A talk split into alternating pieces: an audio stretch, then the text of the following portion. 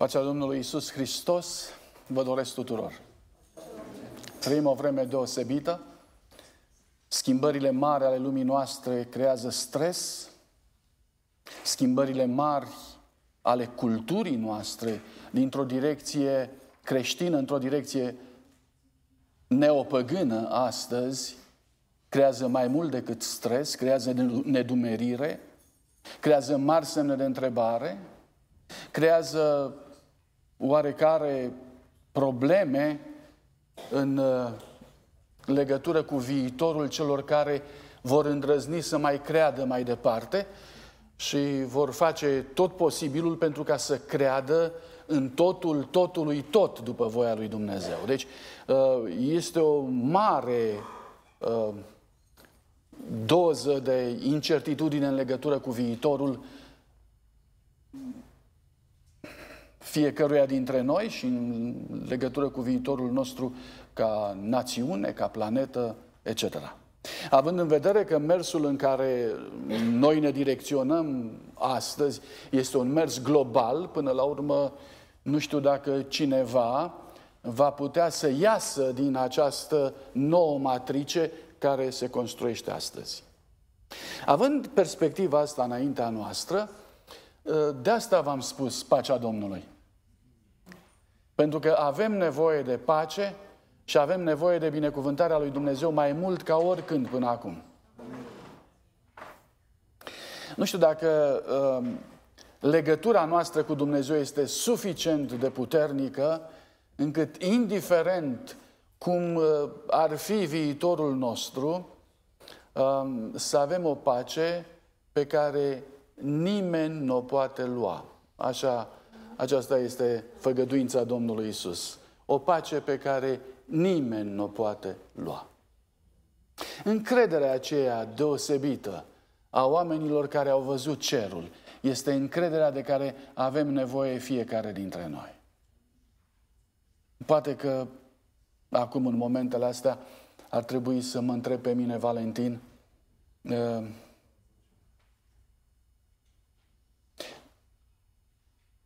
credința ta pe ce se bazează? Credința ta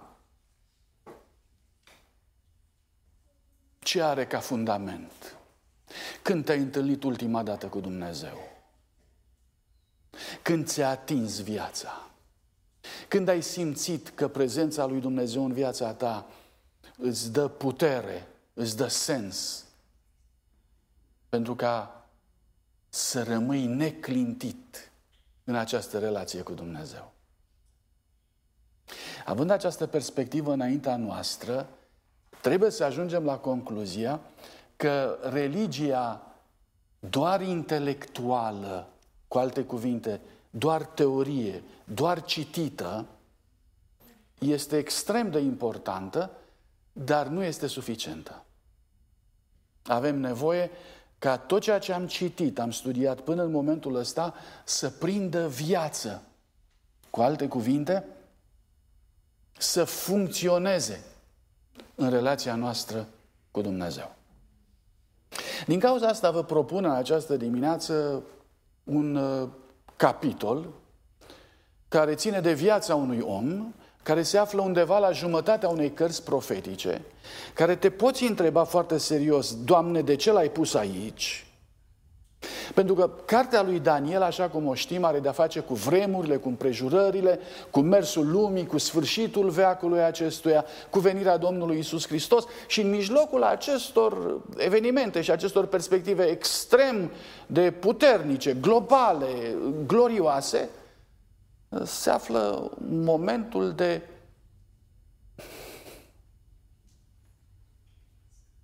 eu știu, deraiere a unui om. Momentul lui de deraiere. Și întrebarea mea este, dar de ce e așa de important? De ce este așa de important momentul acesta încât să fie trecut, să fie plasat în zona de interes maxim a unei cărți profetice. Uh, Mă refer la episodul acela de nebunie al lui Nebucadnețar, marele rege al Babilonului.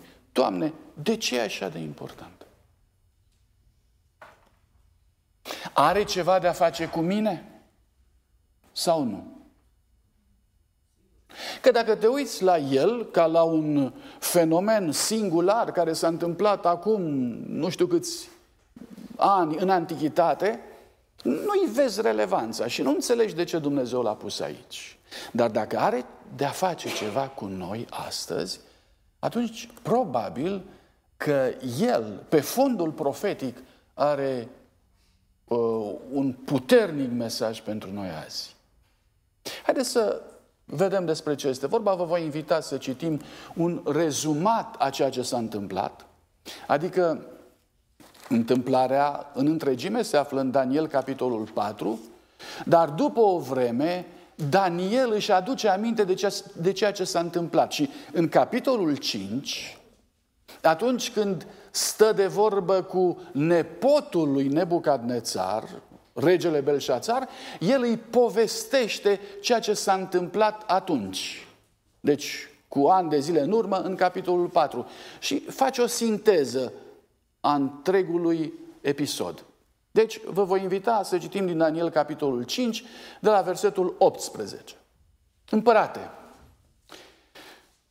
Dumnezeul cel prea înalt dăduse tatălui tău, de fapt bunicului, dar tatălui tău, Nebucadnețar, împărăție, mărime, slavă și strălucire. Și din pricina mărimii pe care i-o dăduse, toate popoarele, neamurile, oamenii din toate limbile se temeau și tremurau înaintea lui. În capitolul 4 spune că era asemenea unui pom uriaș cu ramurile până la cer, care ținea toată viața planetară în umbra puterii sale. Căci împăratul omora pe cine voia, lăsa cu viață pe cine voia, înălța pe cine voia și cobora pe cine voia. Vreau să vă întreb, cu cine seamănă? Cu cine seamănă? Ia viața când vrea, la cine vrea, înalță pe cine vrea, coboară pe cine vrea. Cu cine seamănă? Exact, exact. Ă, aici Nebucadnețar s-a plasat pe sine în locul lui Dumnezeu. Bun. Uh, după ce funcționezi multă vreme în postura aceasta, vreau să te întreb, te afectează sau nu? Știți că puterea corupe. Și puterea, corup, puterea absolută corupe absolut. Deci după ce o vreme Nebucadnețar stă în situația aceasta și dispune de viețile oamenilor, de popoare, de națiuni și așa mai departe și este până la Dumnezeu aproape, versetul 20. Când i s-a îngânfat inima, i s-a împietrit Duhul până la mândrie, expresie foarte sugestivă. Pentru ca să fii mândru, ce trebuie să se întâmple cu Duhul tău? Nici aici, i s-a împietrit Duhul până când a ajuns la mândrie. Împietrirea înseamnă cumva insensibilitate. A ajuns atât de insensibil până când uh, a ajuns la mândrie. Ce înseamnă mândria?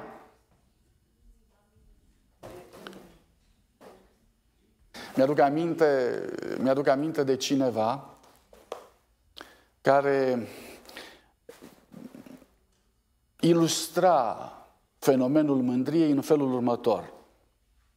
Imaginați-vă un balon care se umflă, se umflă, se... și ce face când se umflă?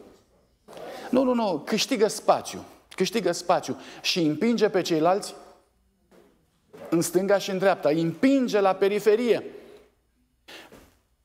El existând, ca și cum ceilalți n-ar exista. În timp ce el se umflă, ceilalți ce trebuie să facă? Să se desumfle. Deci în timp ce el se umflă, ceilalți trebuie să se desumfle ca să-i dea loc, spațiu, sigur că da. Mândria este ca tu să existi, ca și cum ceilalți N-ar exista.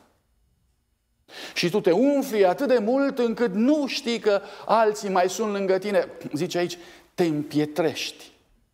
Te împietrești, ca și cum singura valoare pe pământul acesta ai fi tu. Deci când i s-a îngânfat inima, i s-a împietrit Duhul până la mândrie, a fost aruncat de pe scaunul lui împărătesc, a fost despuiat de slava lui, a fost izgonit din mijlocul copiilor oamenilor, inima i s-a făcut ca fiarelor și a locuit la un loc cu măgarii sălbatici. I-au dat să mănânce iarbă ca la boi și trupul i-a fost udat cu roa cerului până când a recunoscut că Dumnezeul cel prea înalt stăpânește peste împărăția oamenilor și o dă cui vrea. Încă o dată, ce legătură are cu mine? Ce legătură are cu noi? Mă întorc la capitolul 4 cu versetul 34 și citesc. După trecerea vremii sorocite, eu, Nebucadnețar, am ridicat ochii spre cer și mi-a venit iarăși mintea la loc. Uh, expresia asta, mi-a venit mintea la loc, mă face să mă gândesc că până în momentul ăsta unde-i fusese mintea? Nu la locul ei. Își pierduse mintea. Uh, frații mei, evenimentul acesta sau imaginea asta are de-a face cu secretul minților pierdute. Sau cu alte cuvinte, cum ne pierdem mintea. Sau cu alte cuvinte, cum se pierde mintea. Eu, tu, în general, cum ne pierdem mintea? Hmm? Minte pierdută înseamnă simplu, zice aici Capitolul 4, versetul 16. Inima lui de om se va preface într-o inimă de fiară. Wow! Inimă de om într-o inimă de fiară. Cum e posibil lucrul ăsta?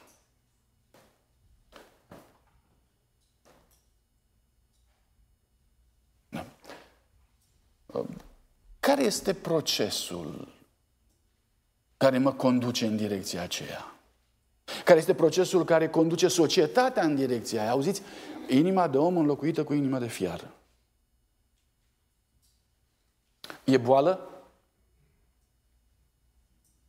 Sau nu? Vreau să vă spun că, din punct de vedere al bolii, există boli asemănătoare. Una dintre ele se numește licantropie. Am, o citesc și eu. Este boala în care oamenii se consideră lupi. Licantropie. Mai este alta, boantropie, în care oamenii se, cons- se consideră pe ei ca fiind uh, boi, boală,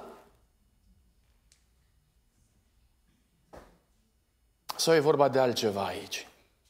Ce părere aveți? Să se fi îmbolnăvit? Sau este vorba de un proces deviant care acționează în timp, puțin câte puțin și care până la urmă are rezultate asemănătoare bolii, dar nu este vorba de o problemă fiziologică, ci este vorba de o, de o atitudine mentală. Care dintre ele credeți că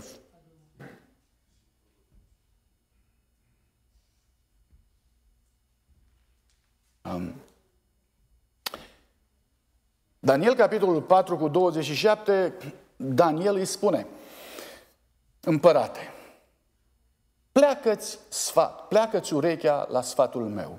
Pune capăt păcatelor tale și trăiește în neprihănire. Rupe-o cu nelegiuirile tale, ai milă de cei nenorociți și poate că ți se va prelungi fericirea. Care este cauza deteriorării sale? Păcatul, nelegiuirea, lipsa de milă, insensibilitatea. Zice, astea te vor duce acolo. Cum e posibil așa ceva? Sigur că da. Noi ne așteptăm să fie forme mai ușoare, un om mai insensibil, dar nu mă aștept ca un om în mod real să-și piardă mintea. E posibil să-ți pierd mintea? Începi simplu, puțin, nu-L recunoști pe Dumnezeu. Te crezi că ești cine știe ce sau cine. Ajungi într-un proces de narcisism, toată ziua te gândești la tine. Și în final, Cuvântul lui Dumnezeu spune, îți pierzi mintea.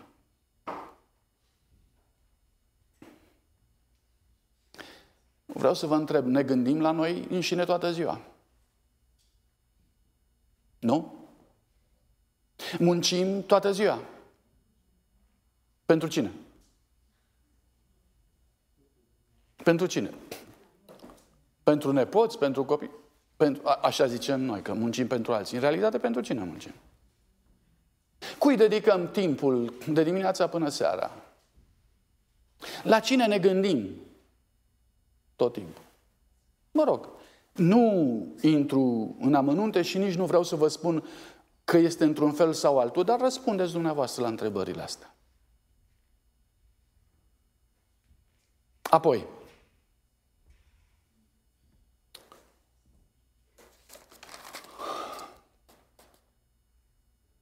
Când i s-a îngânfat, uh, Daniel 5 cu 20, când i s-a îngânfat inima și s-a împietit Duhul până la mândrie și n-a mai putut judeca. I s-a îngânfat Duhul până când legătura lui cu realitatea s-a rupt. Omul respectiv a trăit într-o altă lume, o numim astăzi lume alternativă. Societatea de astăzi are jocuri pentru așa ceva. Deci dacă vrei să trăiești într-o lume alternativă, te duci, iei un joc și intri în spațiul respectiv și trăiești o altă lume. Textul spune că omul de tipul acesta, omul mândru, trăiește în lumea lui, în fantezia lui, Infatuarea îl duce să nu mai aibă nicio legătură cu realitatea. Într-o formă oarecum mai accentuată, împăratul și-a pierdut mintea. Dar n-a nebunit, doar și-a pierdut mintea. Cum e asta? A fost o vreme când nu și-a mai ridicat privirile la cer, așa spune textul. Și câtă vreme nu și-a ridicat privirile spre cer, nu s-a tămăduit. El a trăit într-o zonă de realitate alterată. E lumea mea, care nu-și mai ridică privirile spre cer. E generația nouă care apare acum, care stă tot timpul cu ochii în altă parte, dar nu spre cer. Copiii, nepoți, generații care urmează sunt total analfabete în legătură cu limbajul cerului. Cerul nu le mai vorbește. Cum se poate să stai șapte ani de zile cu ochii în jos? Cum se poate? Că atât, atât a fost timpul cât a stat cu ochii în jos. Șapte ani. Cum se poate să stai șapte ani de zile să nu-ți ridici ochii spre cer? Cum se poate?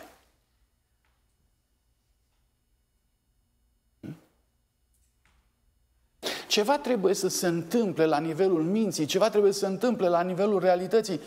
Uh, mintea nu-i la loc, e clar. În Apocalips, capitolul 17, cu versetul 2, găsesc acolo o altă denumire pentru această stare. Zice așa, cu ea, această femeie despre care e vorba în capitolul 17, au desfrânat împărații pământului și locuitorii pământului s-au îmbătat de vinul mâniei desfrânării ei. Uh, uh, care este situația?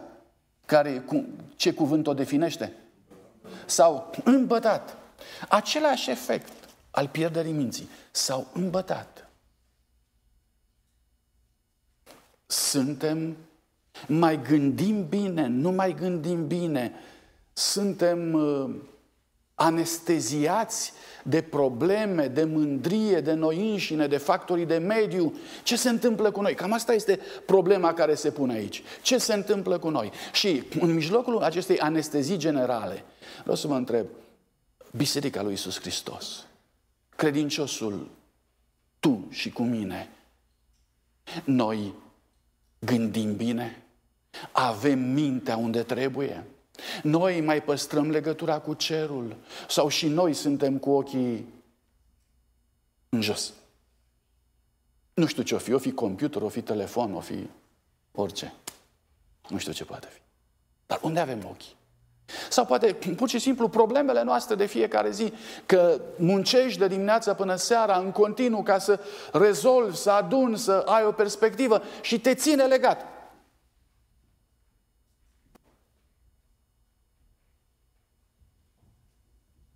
Da.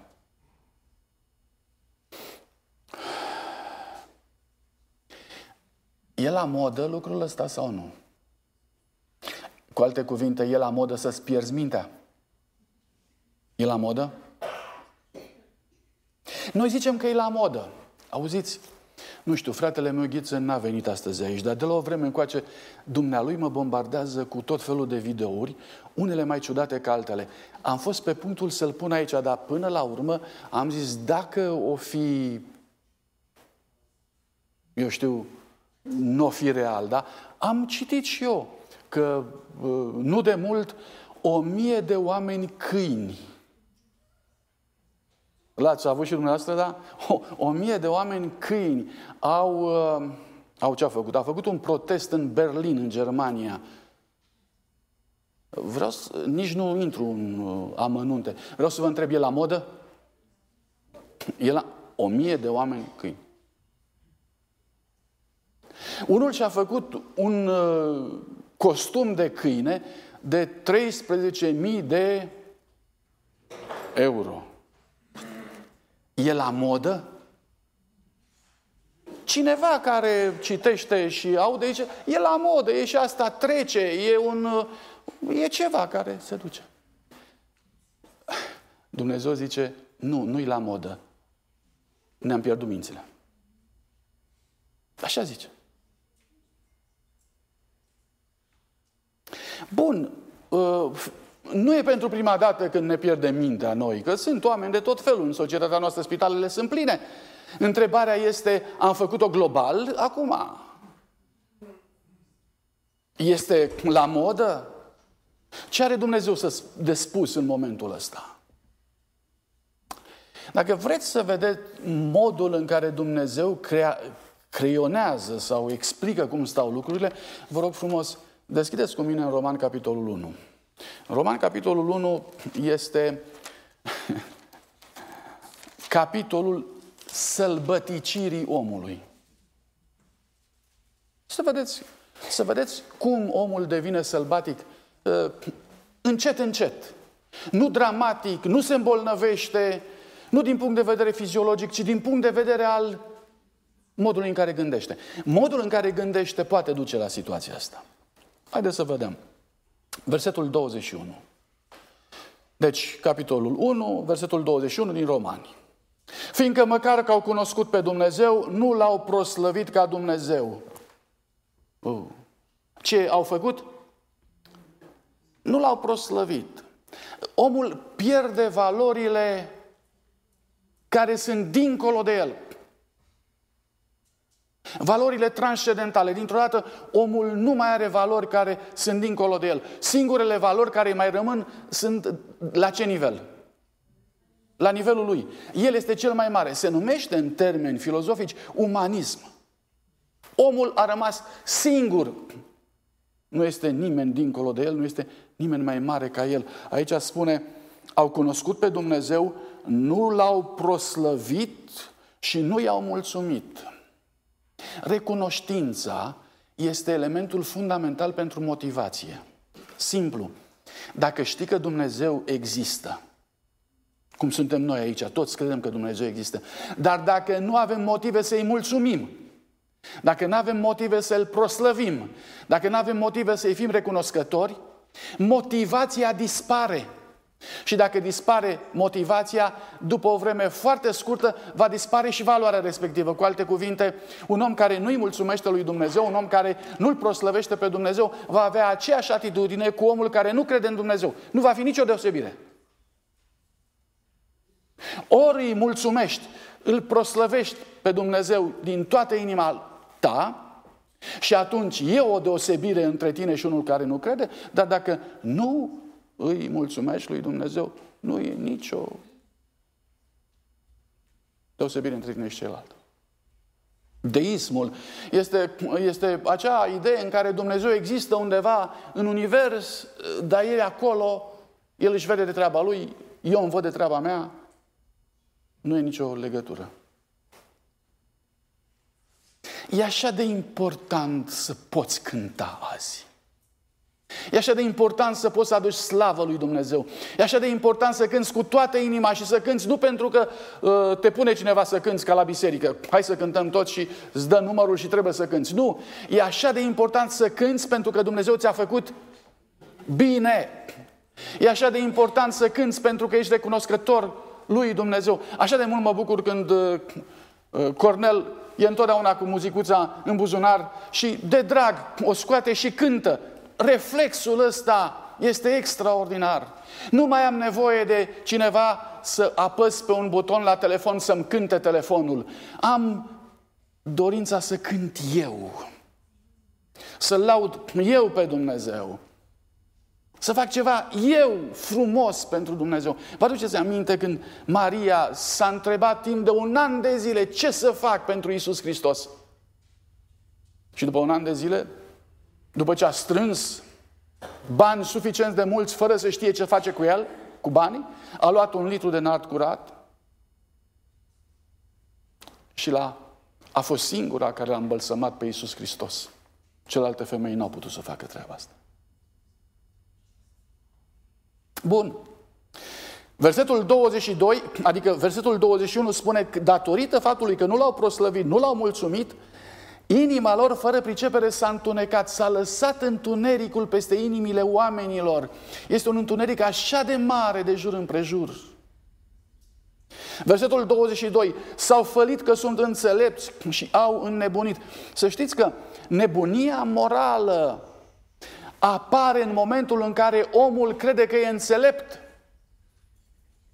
Atunci apare nebunia morală. În, rest, în restul sunt nebunii fiziologice despre care am vorbit. Uh, este vorba de, de perturbări uh, hormonale, chimice la nivelul creierului. E de înțeles. Dar aici este vorba de, de, această, de acest fenomen moral în care omul crede că este atât de înțelept încât își permite să fie nebun. Omul crede că este atât de înțelept încât își permite să fie nebun. Și aceasta este ceea ce se întâmplă în societatea mea. Până unde vom merge? Versetul 23. Au schimbat slava Dumnezeului nemuritor cu omul muritor, păsări, dobitoace cu patru picioare, târătoare. Vă dați seama ce înseamnă să schimbi slava ta?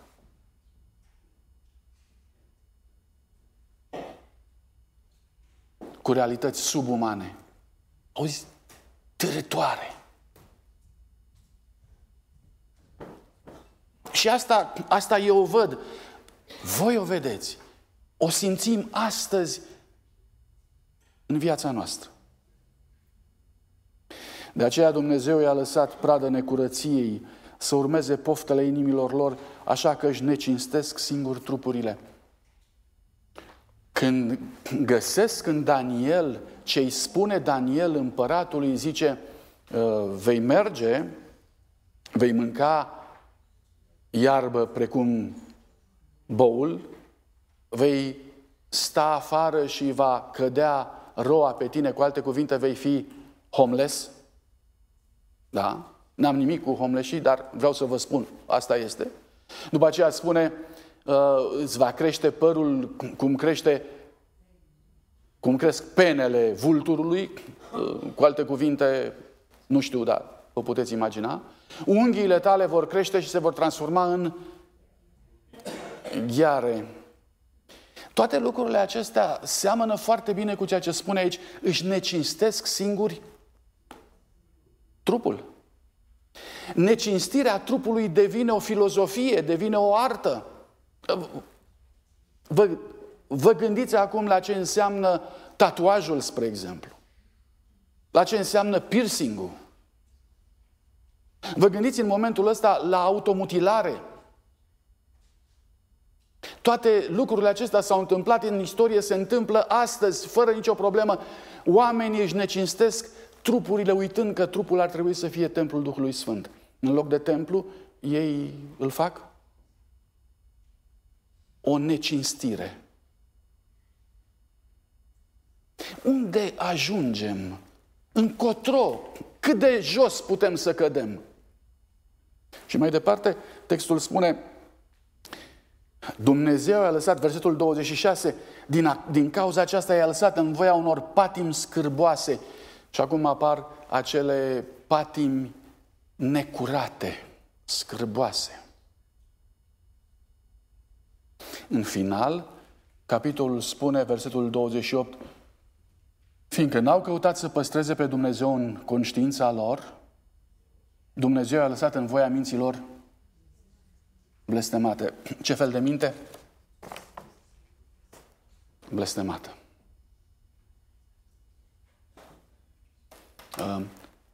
Vă voi mai ruga să rămâneți cu mine la un caz istoric.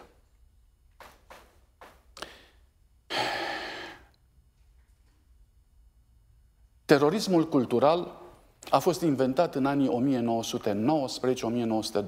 1919-1920. Este un fel de a gândi prin care um,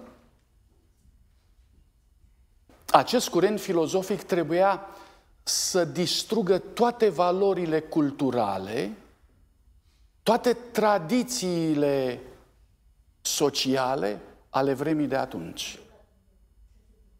Dacă mă întrebați de ce, atunci era simplu. Vreau să, vreau să pornească o revoluție în așa fel încât să schimbe în totalitate și definitiv lumea de atunci. Și când au vrut să schimbe în totalitate lumea, au vrut să folosească acest terorism cultural. Uitându-se bine de jur împrejur, au zis, noi vom dărâma tot ceea ce este astăzi. Și după ce vom dărâma tot, vom reconstrui altceva. 1919, Ungaria. Guvernul se numește guvernul lui Bela Kun. Rețineți? Bela Kun. Ministrul al culturii este un personaj ciudat numit Gheorghi Lucaci. El este cel, promo, cel ce promovează acest lucru și el vrea să găsească ceva care este mai eficient decât pistoalele, armele, tunurile cu care revoluția bolșevică câștigase în Rusia. Vă spun lucrurile acestea pentru că dumneavoastră știți. Ați trăit aceste lucruri atunci. Sau cel puțin l-ați învățat în istorie. Știți ce a propus Lucaci ca fiind mai eficient decât un puci militar?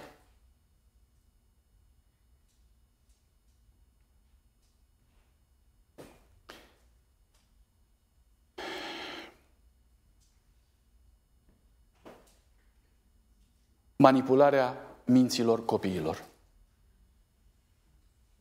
Manipularea minților tinere. Clasele 1-4. A introdus în curriculum lecții de sexologie liberă. Parcă a știut că patimile necurate aruncă în aer mintea oamenilor.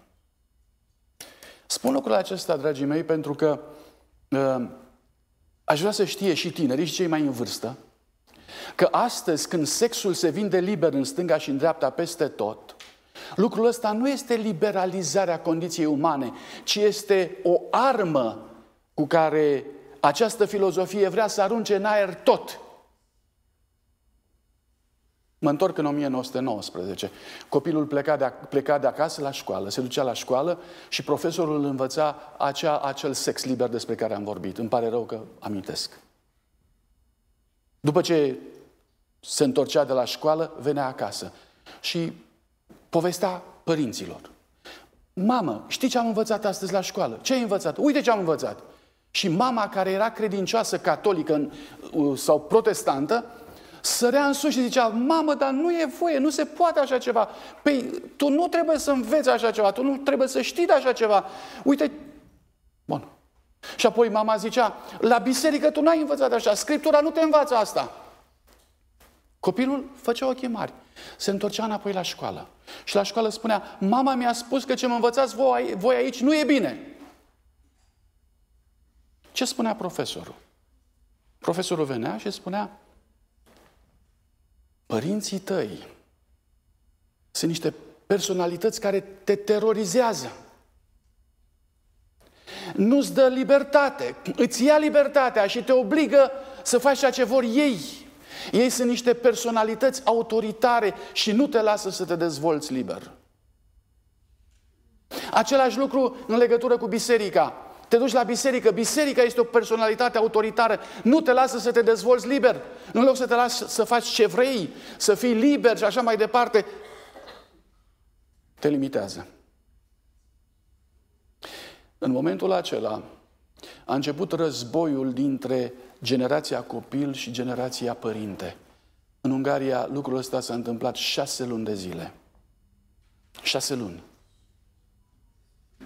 Părinții au trecut printr-o uh, noapte uh, teribil de neagră, o agonie a sufletului care se părea că nu se mai termină.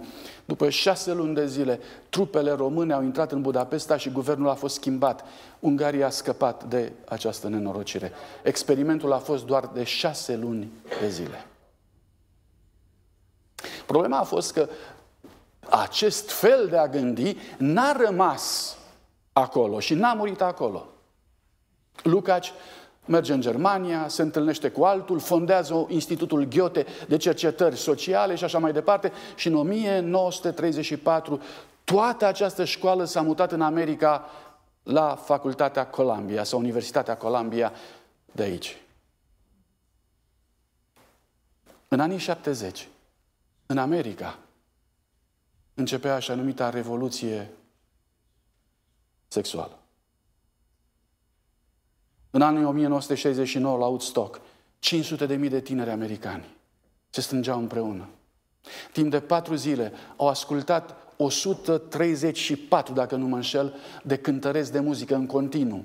Prin noroi, prin ploaie, prin orice, acești tineri, 500 de mii, n-au făcut altceva decât au trăit o orgie continuă. Droguri, muzică, nebunie. Tot. Erau primele momente de eliberare. Vreau să vă întreb, era la modă? Sau ne pierdeam mintea?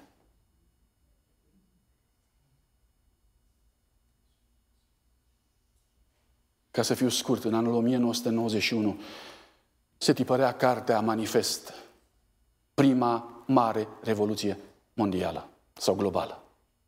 Și din momentul acela, cartea respectivă anunța că acest fel de a gândi devine global. Nu mai este american, nu mai este unguresc, nu mai este a unei națiuni, este global.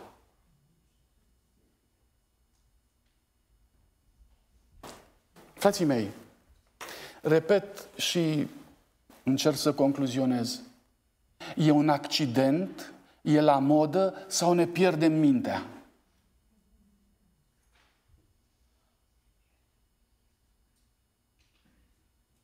În momentul în care apar politicile de gen și femeia nu mai știe ce este femeie, bărbatul nu mai știe ce este bărbat, ă, toată lumea este pur și simplu dezorientată. Întreb, e la modă? Sau ne pierdem mintea?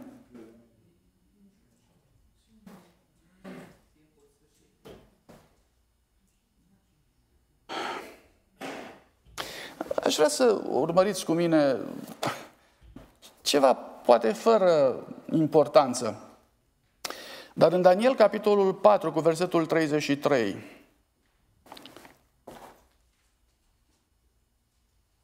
când Nebucadnețar este descris, cum va arăta el în momentul lui de nebunie, uitați-vă puțin care sunt elementele descriptive. E părul, unghiile, hrana și faptul că nu are locuință.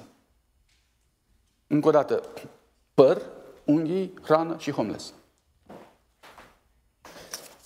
Păi iertați-mă, astea sunt elementele care s-au schimbat cel mai mult în cultura și în educația noastră. Unghii, unghii ca ale păsărilor ați văzut pe undeva? Bă, serios. La televizor, e plin. Unghiile cam atâta sunt acum. Da? Părul, oricum sau nici cum.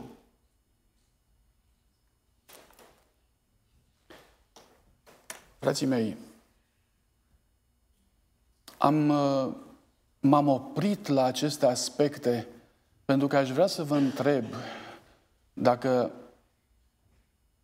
demersul nostru de astăzi este reversibil sau irreversibil, cum vi se pare?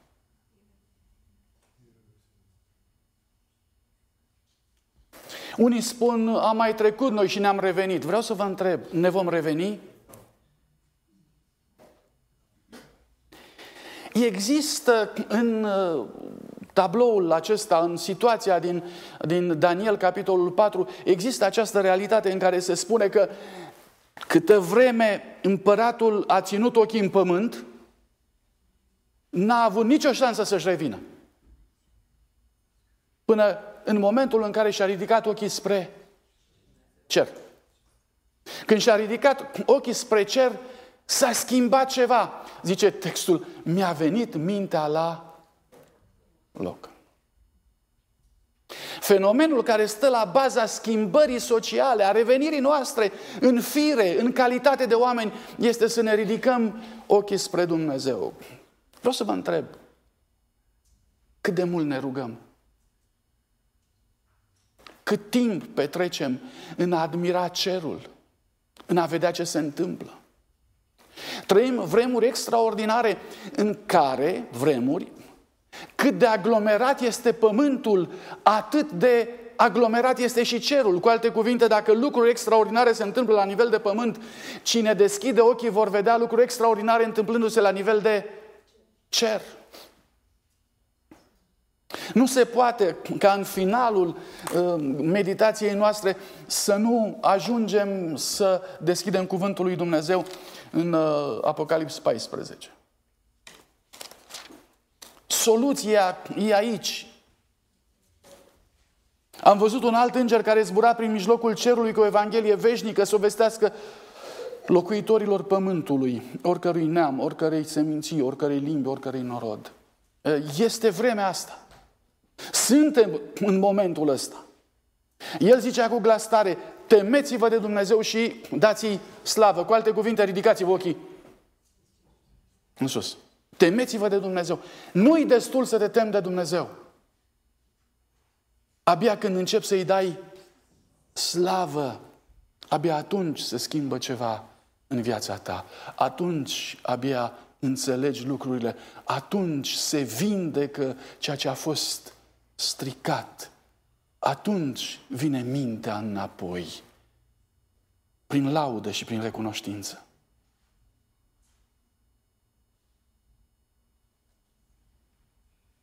De fiecare dată când aud cuvântul sau când ajung la cuvântul recunoștință, nu pot să nu mă gândesc la coloana lui Brâncuș.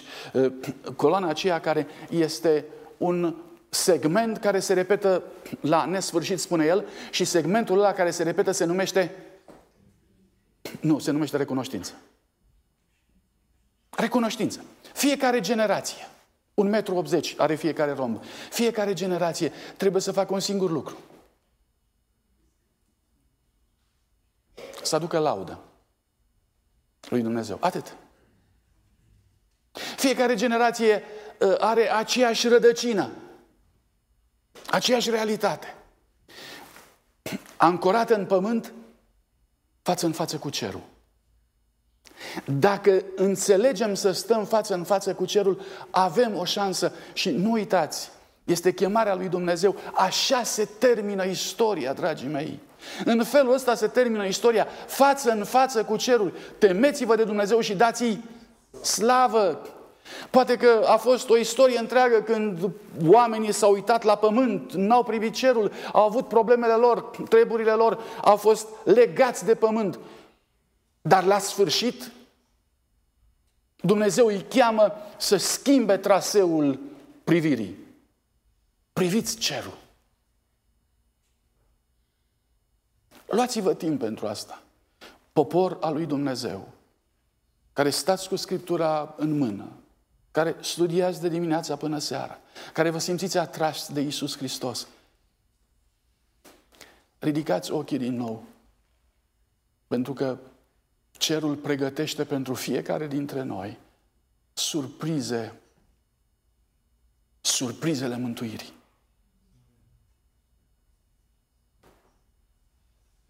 A venit ceasul judecății lui. Nu poți să stai pe pământul ăsta și să nu știi că ești sub lupa lui Dumnezeu. Um, spuneam aseară, Nebucadnețar a trebuit să afle în Daniel capitolul 4 că în sfatul străjerilor se discuta despre viața lui, în sfatul străjerilor. El care a crezut că este singur, el care a crezut că a făcut tot Babilonul, el care a crezut că este puternic și așa mai departe, el nu știa că în momentul acela, în sfatul străjerilor cerești, viața lui era în cumpănă. Trăim vremuri de judecată. Cuvântul lui Dumnezeu spune că sfatul străjerilor ia în discuție viața mea și viața ta. Acum, e o mare provocare cum trăim când cerul întreg se uită la noi. E o mare provocare. E o mare provocare cum trăiești acum când ești sub lupă. Cineva te cercetează, cineva te analizează, îți analizează gândurile, motivele, viața, acțiunile, toate sunt analizate. Se poate întâmpla să stăm fără să ne pese? Numai dacă ne-am pierdut mintea. Numai dacă ne-am pierdut mintea. Textul merge mai departe și spune, închinați-vă lui Dumnezeu. Dragii mei, oamenii se închină din când în când. Oamenii se închină la biserică, oamenii se închină, eu știu, când au timp. Când textul spune aici închinați-vă, la ce face referire? Hm? Când să ne închinăm?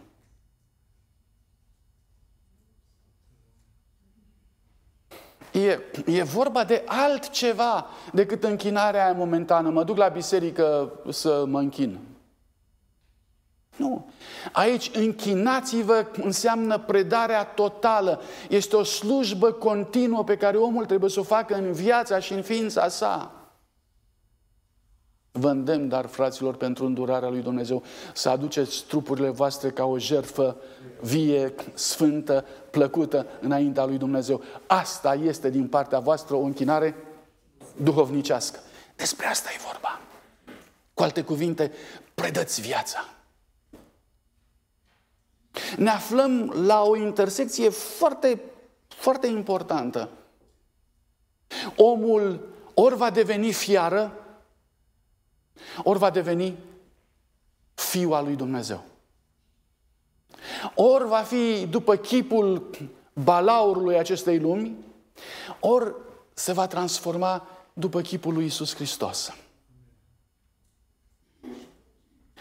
Drumul se ramifică acum și aici. Zice, a sosit ceasul. A sosit ceasul se ramifică lucrurile. Drumurile se împart. Sub judecata lui Dumnezeu, sub închinarea ta, sub tot ceea ce Dumnezeu vrea în legătură cu mine și cu tine, se împart drumuri și istorie. Nu e simplu. Lumea a luat-o pe un drum irreversibil și dureros de contrar binelui. Este momentul ca poporul lui Dumnezeu să înceapă să meargă exact invers. Și uneori nu e ușor. Uneori este chiar dificil. Pentru această realitate, Dumnezeu spune că cei ce se închină celui ce a făcut cerul, marea, pământul și zvoarele apelor vor avea asistența lui Dumnezeu 100%. Și în timp ce omenirea își pierde simțul rațiunii și simțul direcției ei, Dumnezeu ne dă asigurarea că noi, ca popor al său, putem beneficia de călăuzirea Lui. Într-o lume fără cuget, Dumnezeu face apel la noi să avem cugetul, mintea și gândirea Lui. Umpleți viața cu cuvântul lui Dumnezeu. Umpleți viața cu această comoară. M-am întors de la Londra și acolo am găsit câțiva tineri care și-au propus o cruciadă a Scripturii, pur și simplu. Stau de vorbă în biserică și întreabă pe frați și pe surori și pe tineri ce ați studiat? Cât ați studiat în luna aceasta? Și cei ce sunt acolo, pe luna aceasta studiez și o carte de vreo 5 luni. Și tot studiez la ea. Și el, tânărul respectiv, spune, anul acesta am studiat 50 de cărți. Wow! Cât? 50. Și merge mai departe și spune, vrei și tu? Îți dau și ție.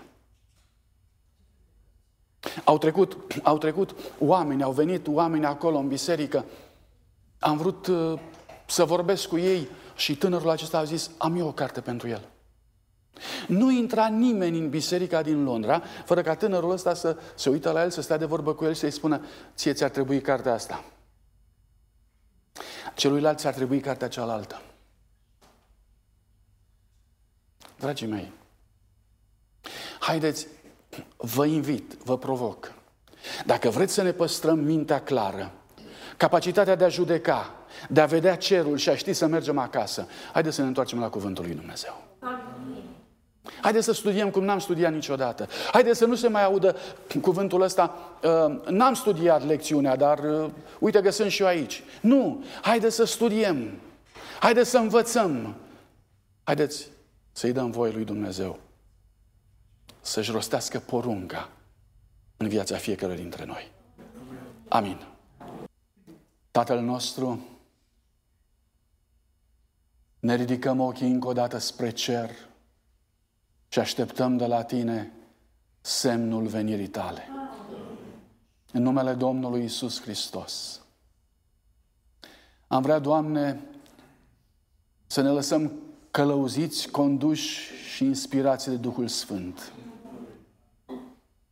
Am vrea să trăim cu vorbele Tale, cu poruncile Tale, cu sfaturile Tale, cu Scriptura Ta.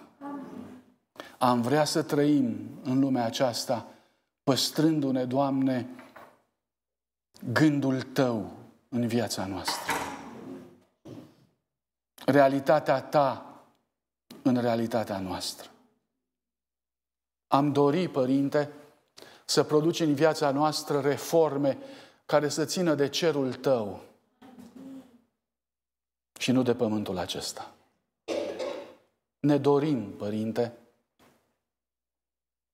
ca să înțelegem că stăm în timpul judecății și sub judecata ta, dorința ta este să ridici calitatea noastră de viață la calitatea pe care Domnul Isus Hristos a trăit-o pentru fiecare dintre noi.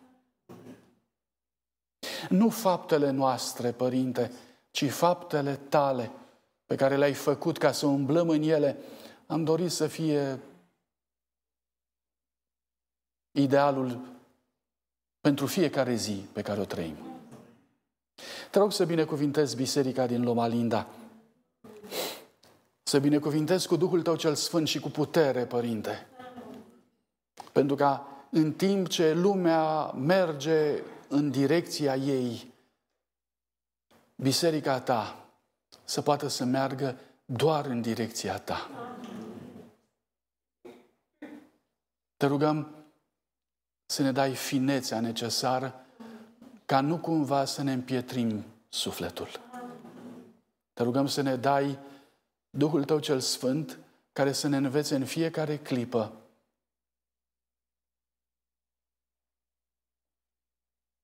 direcția de unde ne vorbești, direcția unde ne aștepți, direcția unde, Doamne, viața ne este frumoasă și ne este în siguranță. Rămâi cu noi, întărește-ne și păstrează-ne până la revenirea Ta. Amin.